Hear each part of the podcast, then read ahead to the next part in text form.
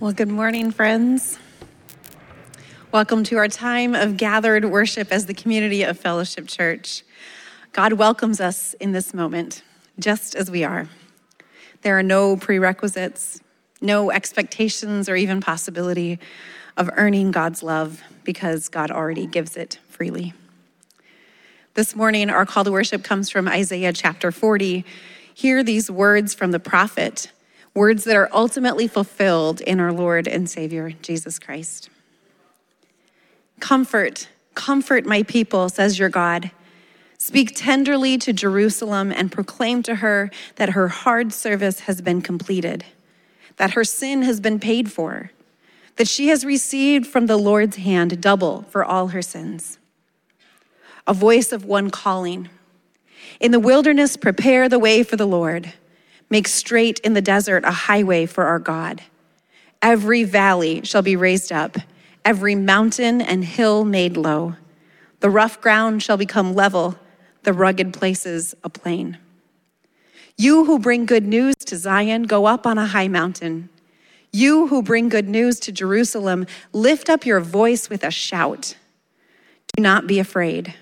Say to the towns of Judah, Here is your God. See, the sovereign Lord comes with power, and he rules with a mighty arm. See, his reward is with him, and his recompense accompanies him. He tends his flock like a shepherd. He gathers the lambs in his arms and carries them close to his heart. He gently leads those that have young. Would you stand and let's sing together?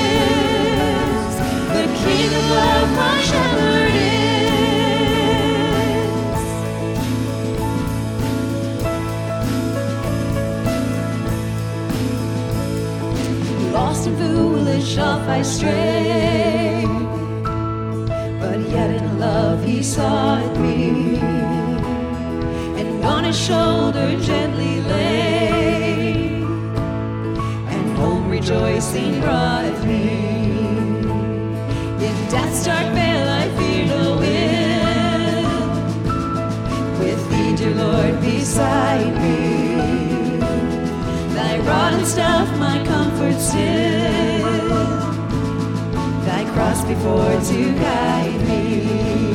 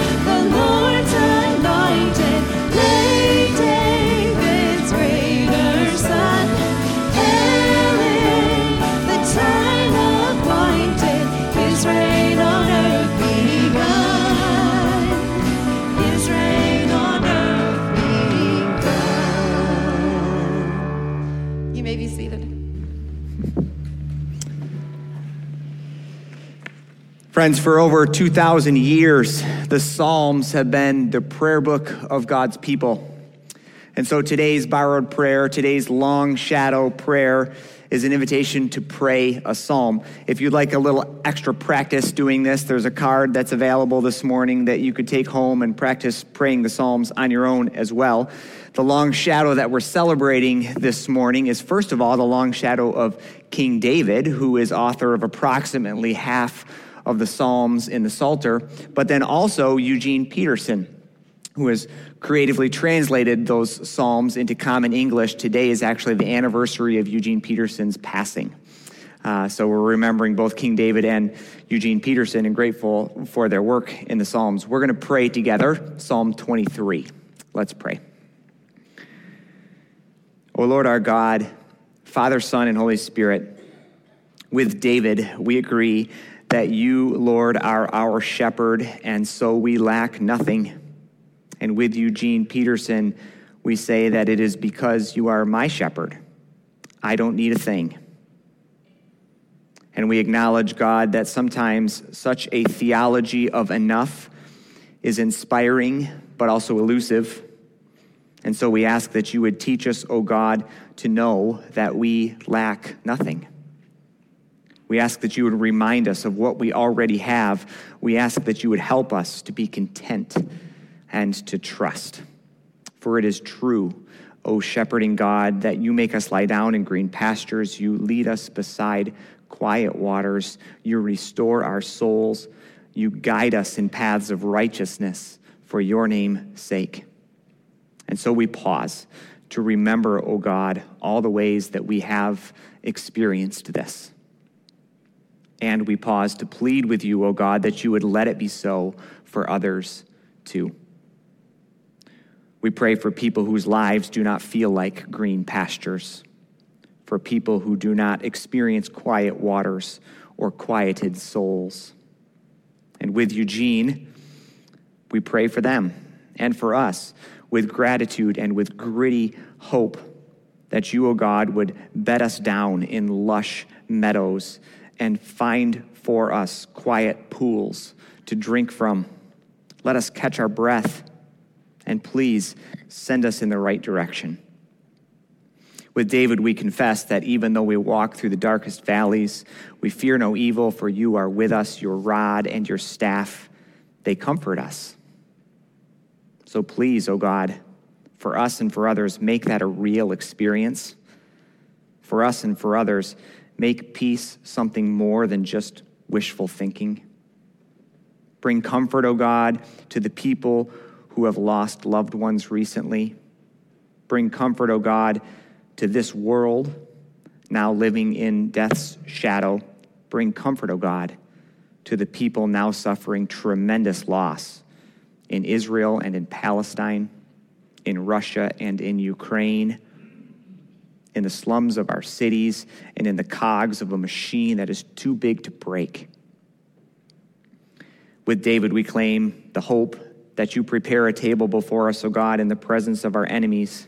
And with Eugene, we celebrate that you, O God, have promised to revive our drooping heads and to make our cup brim with blessings. And to that end, we ask in our hearts and in our homes, in our neighborhoods, and among the nations, we ask that we would relish your victories, O God, not ours. We trust your wisdom, O God, not ours. We celebrate your provision, O God, not ours.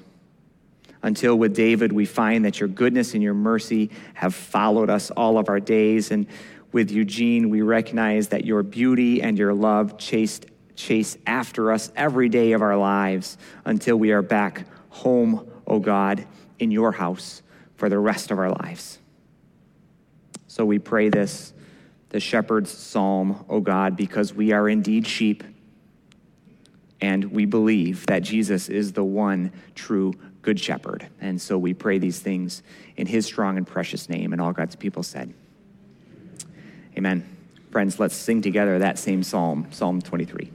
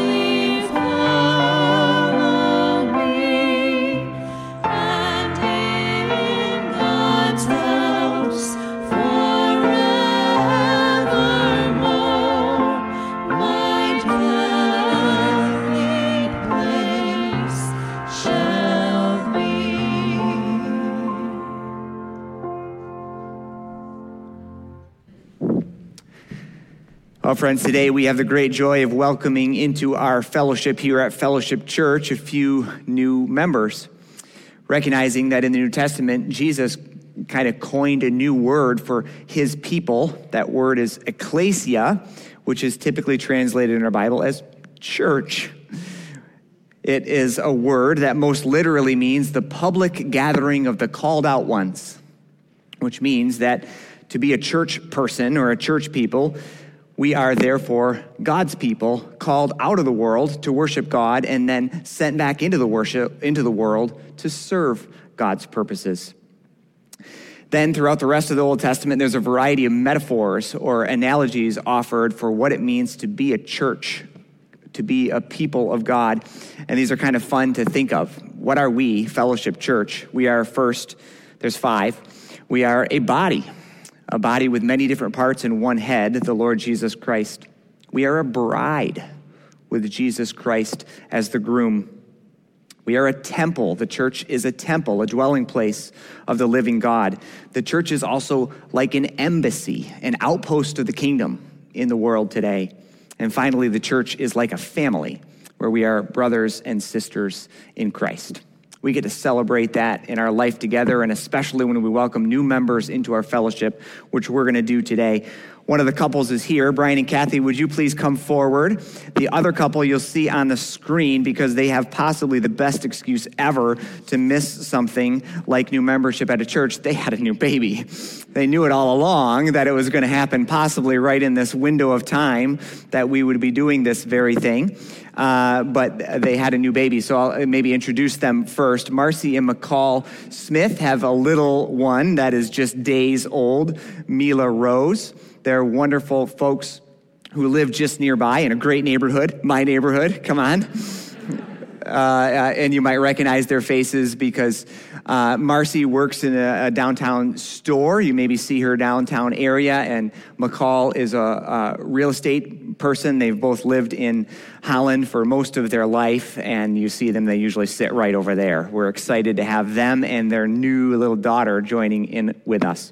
But I'll let these two Brian and Kathy introduce themselves. Would you share a little bit of who you are and why Fellowship Church? Sure. My name is Kathy Freeling, and this is my husband, Brian Jones. And Brian and I, um, I think if we had to summarize why fellowship, we would do it in two words, and that would be fellowship fits. Um, Brian and I are both uh, semi retired, and so we're starting a new phase in our life. And so when we were looking for a church home, we were looking. Um, for a community that we could connect with. And um, we've been coming here for about a year and a half. And through um, connecting, like with trivia night and the, the group, uh, the dinner groups this summer, um, we just had a lot of fun connecting with others. And um, so we're just really excited to be part of the fellowship family. Yeah. I think the other thing that we're, uh, we have a great amount of appreciation for and that we're grateful for is the leadership model here um, you know, between Nate Ross and, oh my gosh, Tierra. I'm sorry. I knew I was going to mess that up. I'm so sorry. Uh, um, we we kind of liken it to the three legged stool. No matter what kind of terrain it's setting on, it's stable. And we're really grateful for that. And we're, we're excited to be a part of this church. Thank you for sharing that. And just a little bit of fun about both of you. Kathy, your favorite movie, Pretty Woman, right? A classic uh, old classic there. And Brian, a favorite book, The Shack, is that right? As a book that kind of helped just challenge your ways of thinking about a lot of different things. So just fun. Great people. We're eager for you to get to know them. And then, of course, also uh, Marcy and McCall and uh, little Mila Rose when they're ready to come into uh, this place again with their, with their littlest one. I have some questions for you. These are familiar to them. I'm not just springing them on them. We talk about these in our class together, uh, but they're prepared to answer these in front of you. So, question number one Brian and Kathy, and then also, of course, uh, Marcy and McCall. Do you believe in one God, Father, Son, and Holy Spirit? And do you confess Jesus Christ as your Lord and Savior? I do. Thanks be to God. Wonderful. Do you renounce sin and the power of evil in your life and in the world? I renounce them. Do you accept the scriptures of the Old and New Testament as the only rule for faith and life? I do. Excellent. Two more. Will you be faithful members of this congregation and through worship and service seek to advance God's purposes here and throughout the world? I will, and I ask God to help me. Very good. Last one. Do you promise to accept the spiritual guidance of the church, to walk in a spirit of Christian love with this congregation, and to seek those things that make for unity, purity, and peace? Excellent. Thank you. Congregation, would you stand? We have promises to make to them. It's part of our fellowship together as Fellowship Church. So we'll read this promise together if you're so willing, making a covenant bond with these newest members. So we say, we promise to love, encourage, and support these brothers and sisters by extending God's love, by being an example of Christian faith and character, and by giving the strong support of God's family in fellowship, prayer, and service. Welcome to the family, dear friends. Very good. Let me give you a charge. It comes from Ephesians chapter 4, great chapter in the scriptures, where it says to you and all of us, we urge you to live a life worthy of the calling to which you have been called. Be completely humble and gentle. Be patient, bearing with one another in love. Make every effort to keep the unity of the Spirit through the bond of peace. For there is one body and one Spirit, just as you were called to one hope when you were called, one Lord, one faith, one baptism, one God and Father of all, who is over all and through all and in all. And we are eager to welcome you into the fellowship. Would you please welcome our newest members?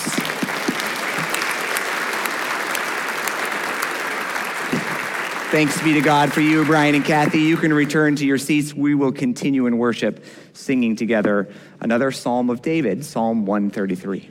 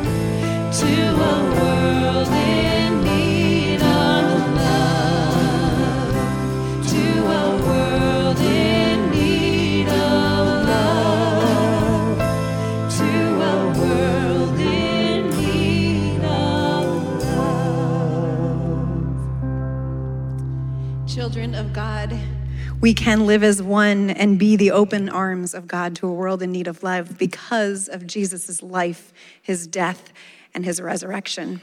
And so we have peace not only with God, but also with one another.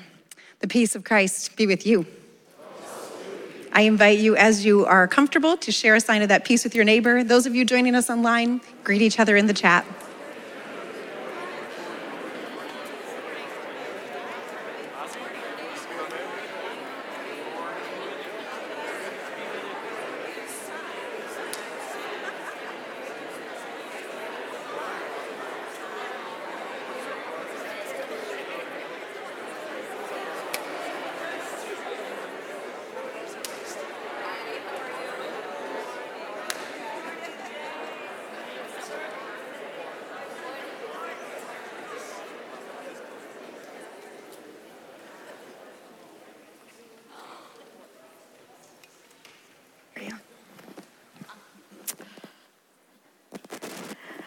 Good morning, Fellowship. Uh, my name is Tira, one of the pastors here at Fellowship, if I have not yet met you. Uh, and I'm here at Fellowship with you uh, because this is um, because our mission is to love God and others as an accepting community centered in Christ and focused on developing faithful followers of Jesus. And it's an exciting mission that we are all, I'm, I'm assured, uh, grateful to be able to participate in.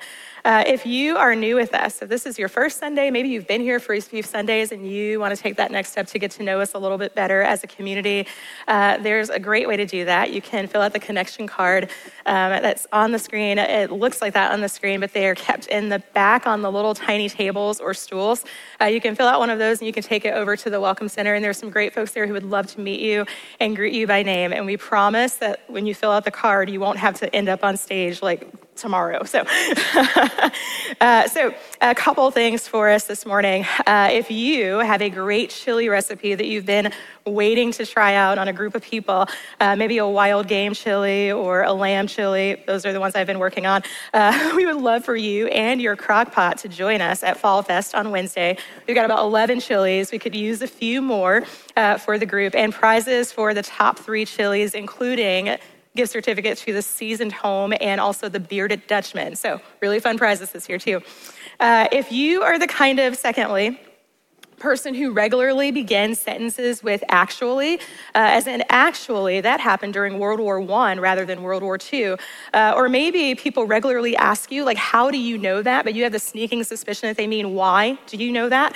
Uh, uh if you are the person in your friend group who knows all sorts of random facts about history or sports or fashion or pop culture or Taylor Swift, uh, you should join us for trivia this weekend uh, on Saturday. Uh, there's still time to sign up your team, uh, but you can follow the QR code that's in your bulletin or you can go directly to the Church Center app to sign up your team.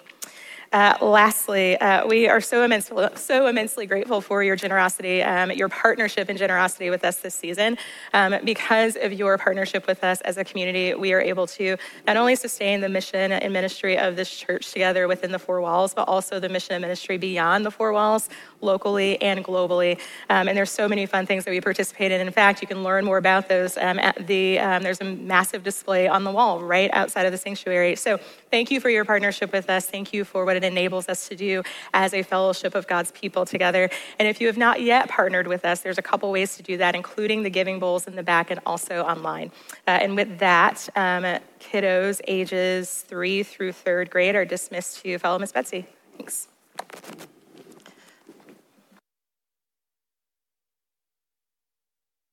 Apparently, it's kiddos and Nate have to get up at this time. Not sure if I'm an and or a with, but uh, I'm grateful to be with you all this morning. Last week, you might remember, if you were here with us, uh, Pastor Ross uh, teaching, uh, preaching on the faithfulness of Ruth, the everyday faithfulness of Ruth.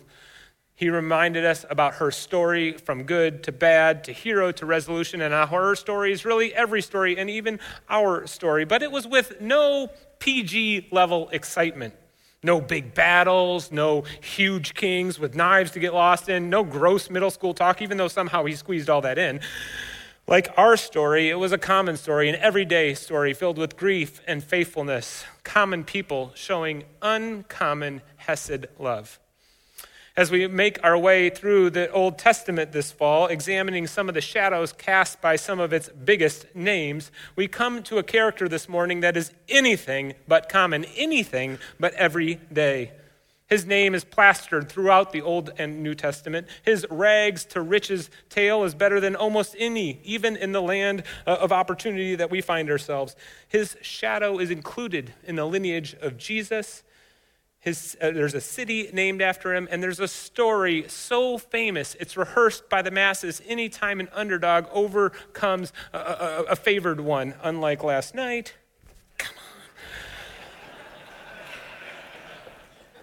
Of course, I'm not talking about a football team. I'm talking about King David. Yes, uh, Israel's first real king, the best king of all, you might say.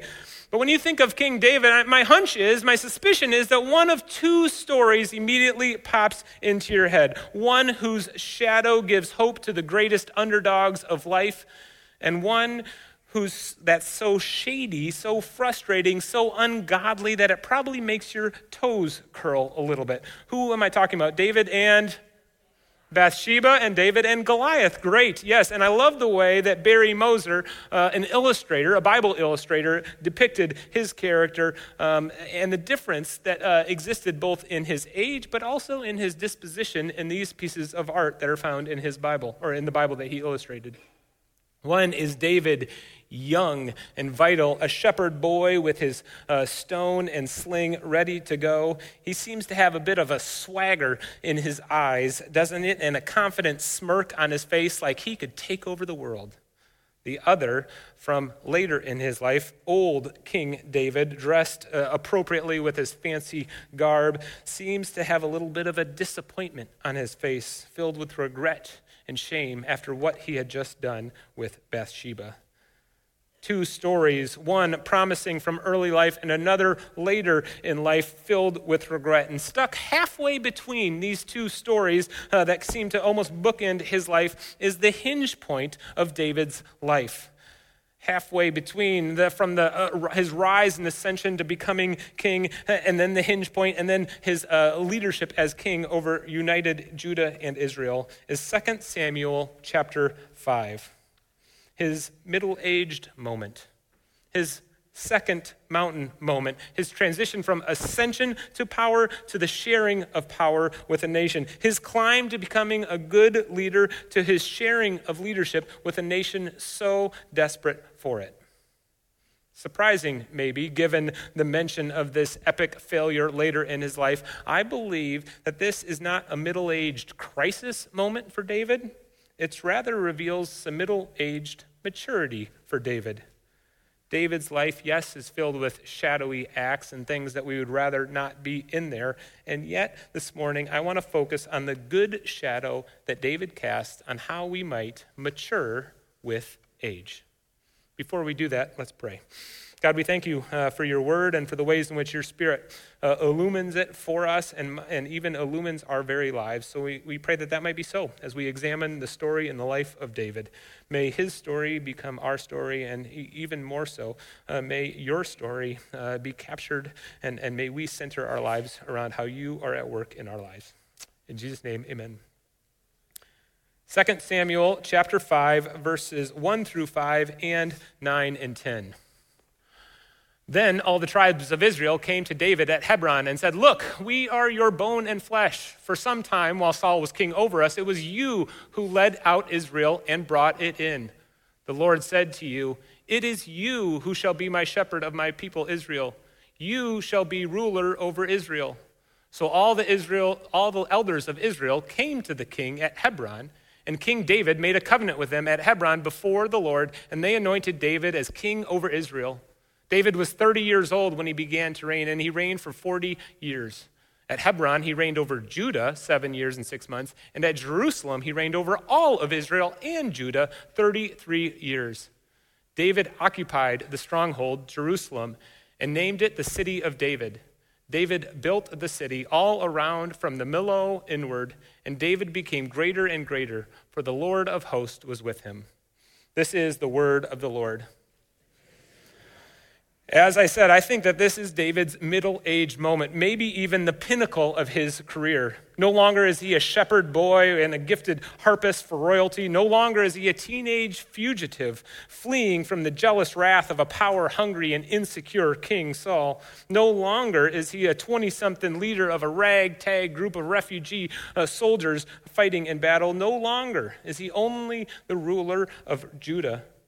David has been ordained approved, appointed as king of the united Israel, all 12 tribes. This is his middle aged moment. Now, I can't take full credit for this concept of David revealing a middle aged moment of maturity. I have to give a lot of credit to Eugene Peterson, who we referenced earlier in the story, uh, and, and his book called Leap Over a Wall. In that book, he, he contends this about the David story it keeps us in touch with our humanity all of which has to do with God. There is no part of our humanity that isn't God created and God conditioned. The David story is a primary way in which the Holy Spirit keeps us in touch, alert, and responsive to the gravity and ground of our lives in God the Father, Son, and Holy Spirit, and alert to the reality of evil that would destroy or weaken our humanity. The David story is our story because it is the story of God, how God matured David and God can mature us into a more God centered life, more into the image that God has created in us and conditioned in us. From this morning's passage, I want to take three clues, three clues from the Israelites' plea with David to become their king. All three of them begin with this refrain It was you it was you, David. You, it was you. In the, in the Hebrew, it's even more emphatic. It's like double, double used. You, it was you. It was you who, David. And I want to take those, look at each three of those as, clues to how we might uh, grow in our relationship with Christ, how we might mature as leaders, as mature as followers of Jesus. Emphatically, the Israelites plea with him to be their king. I mean, they are drawn to him, drawn to David, like like bees to honey, like Swifties to the Eras Tour film, like, like Lions fans to Dan Campbell. They can't get enough of David, and I think we can learn from their plea to David. First, the Israelites come to David and say, You, it was you who led Israel out and back in again. Which is to say, their first rationale, their first attempt to convince him to be their king, isn't ba- is based on his leadership in the past.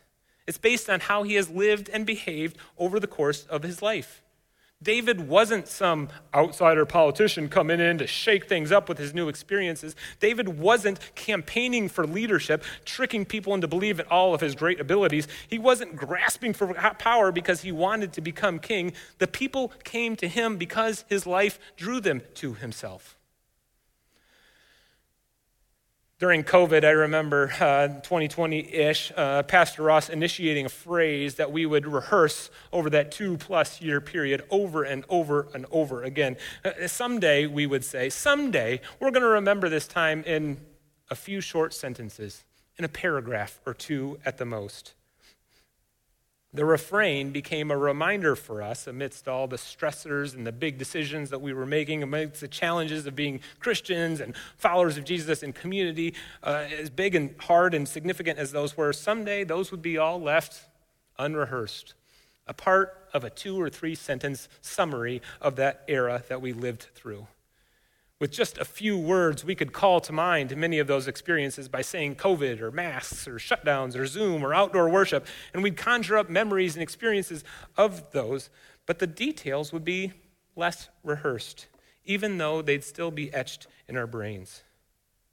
Similarly, Israel's plea to David in just a few words conjure up a vast memory for David and Israel when the Israelites said to David, It was you who brought us out and back in, I can't imagine the Israelites weren't thinking, It was you, David, who was anointed by king, uh, as, to be king by Samuel. It was you, David, who defeated Goliath.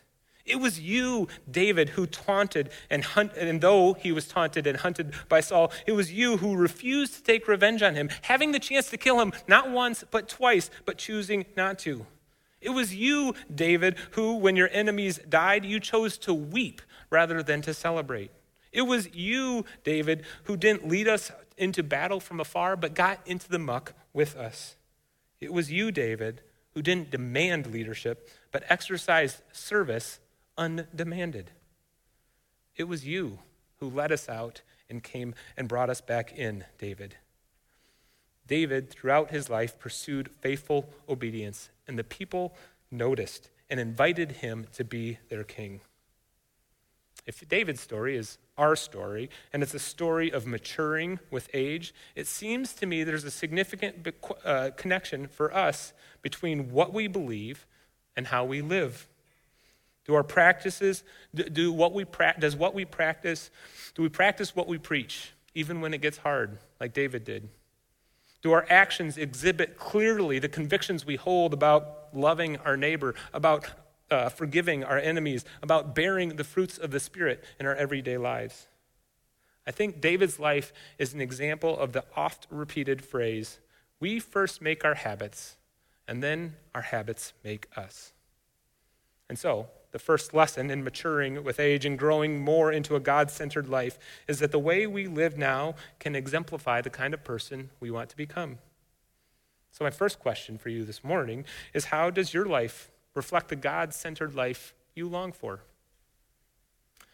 A second time, the Israelite leaders come to David and say, It was you, David, it was you who God said would be shepherd over Israel.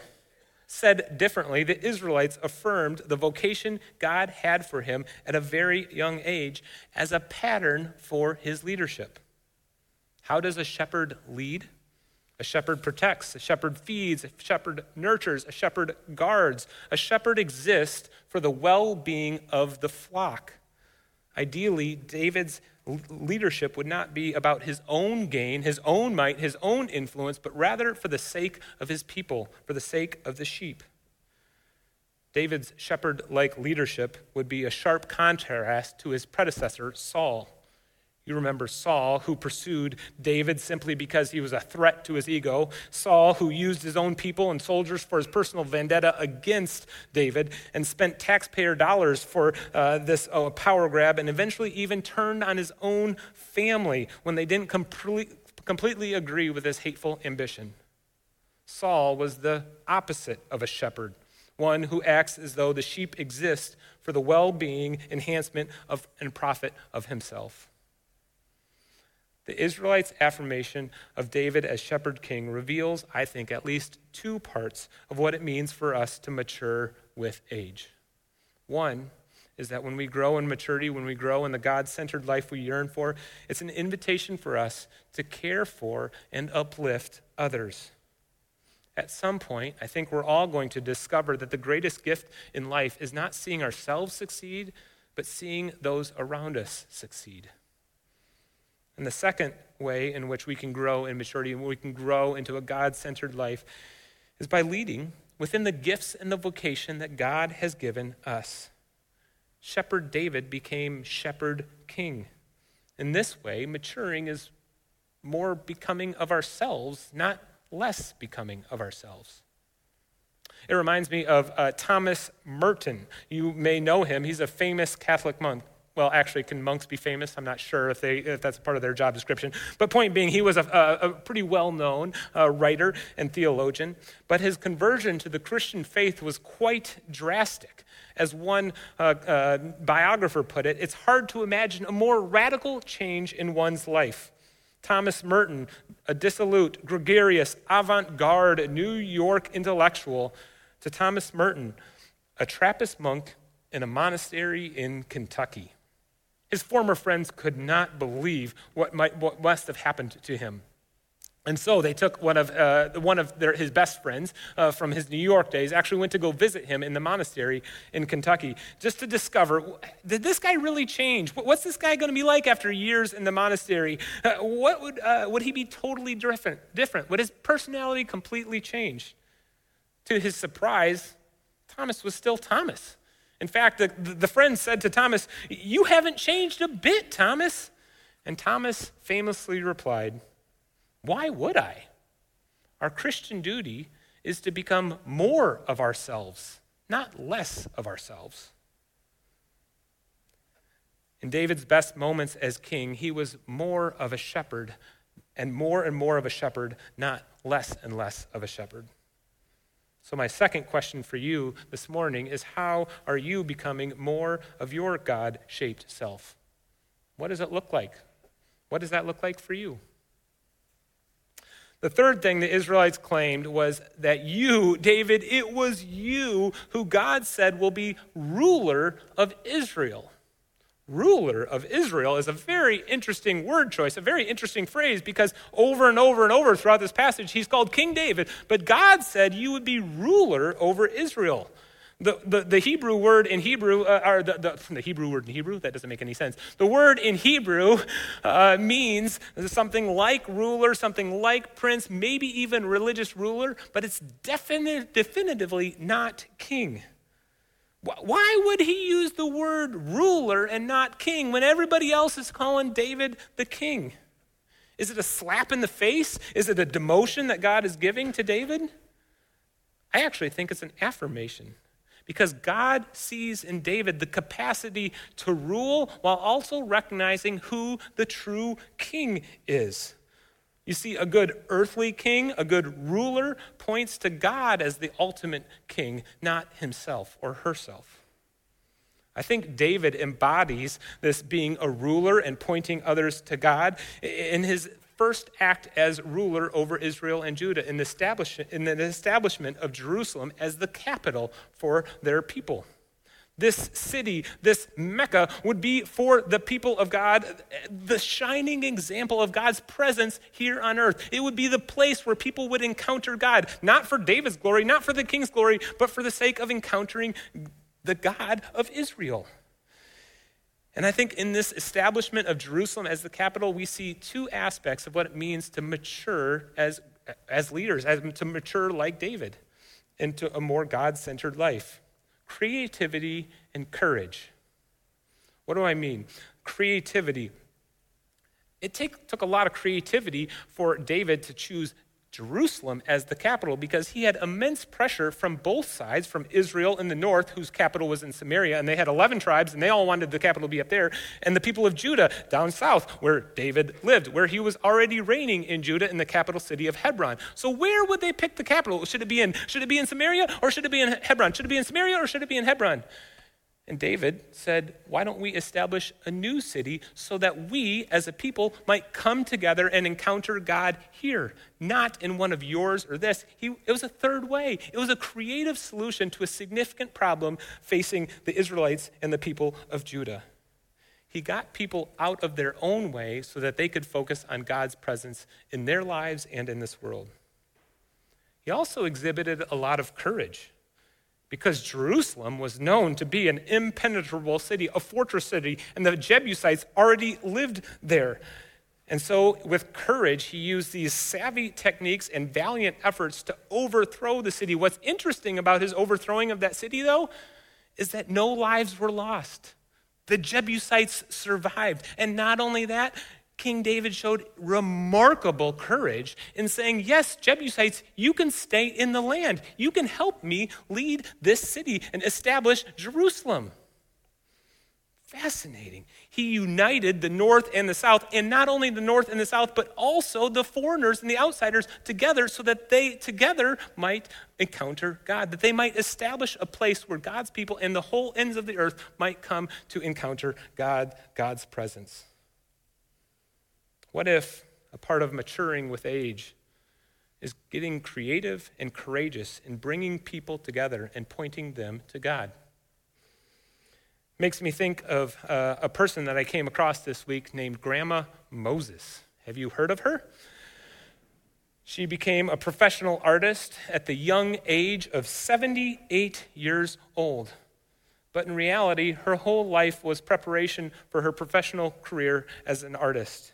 She was born in 1860, one of 10 children, and she went to school in a one room schoolhouse with a number of other children, where she loved art so much that she came home after school and began drawing watercolors with lemon juice and grape juice as her two color choices on a canvas. At the age of 12, because she was from a, a, a family in poverty, she became a hired hand at the rich neighbors' houses where she would cook and clean and sew, cross stitch or whatever, uh, pictures for them. For 15 years, she did this. One of the houses that she served actually had a number of pieces of art in their, um, in their parlor, and she appreciated them so much so that the owners of that house gave her a crayon set and a paint set when she left her job there. At 27, she got married to another hired hand, and they tried to make it in a new place in Virginia. They, she made chips and churned butter on the side to save up enough money so that at the age of 40, they could buy their first house. As a homemaker, she used to, um, um, uh, I don't remember what the word is, but not cross stitch, but some other kind of sewing, and they made something that was beautiful for other people. And she did this um, as, a, as a gift to other folks, but also exercised her passion for art. When her husband died at the age of 67, she moved in with her daughter, and at the age of 78, she became a famous folk artist painter. Her painting point people to the beauty of everyday life, taking common scenes from American life and making it a picture for others to appreciate. She was so famous that she was recognized by President Truman in 1949. She was given two honorary doctorates from other educational institutions, and her home has become a National Historic Site. And that one room schoolhouse that she learned to appreciate art in is now the home, the house of where all of her um, uh, original pieces of art are stored. She said that art was intended, her art was intended to point her to something beyond herself, into the unknown mysteries of God. Talk about maturing with age, growing more into the person that God made her with the gifts that God gave her in art, using her gifts to point people to something more and something deeper in this world, exhibiting creativity and courage as an artist in the last chapter of life. Who better than Grandma Moses? King David, too, would rule for 33 years after those Israelite leaders claimed, You, it was you, David, who led us out into battle and back home. It was you, David, you who God ordained to be shepherd king. It was you, David, you who God said would be ruler, pointing us to the King of Kings. The hinge point of his, his career, his moment of middle age maturity in, the mid, in his mid 30s. However, David isn't remembered only because of his middle age maturity, whatever that means. He isn't remembered just for Jerusalem, the city of David that he founded. He isn't remembered just because of his shady acts with Bathsheba and his murderous work with Uriah. He isn't remembered just because he was the shepherd ruler and the mighty warrior, or even because he is a man after God's own heart. David, yes, would serve as a prototype earthly king, but he'd pale in comparison to another king because from his line, from his lowly status as 12th in the family, from his backwoods town of Bethlehem, from his lineage would come the true King of Kings, Jesus Christ, the one who exhibited true maturity. Through his life and the way he lived it in service to others, through his death on behalf of humanity, revealing his sacrificial purposes like a good and true shepherd, and through his re- uh, resurrection, revealing his revolutionary kingship that even in death, one can experience new life. That's a king worth following. That's a king we're centering our lives around. May it be so in the name of the Father, Son, and Holy Spirit. Amen. invite you in our response this morning to stand and we'll sing of this God centered life, God with us, Emmanuel, fulfilled in Jesus Christ.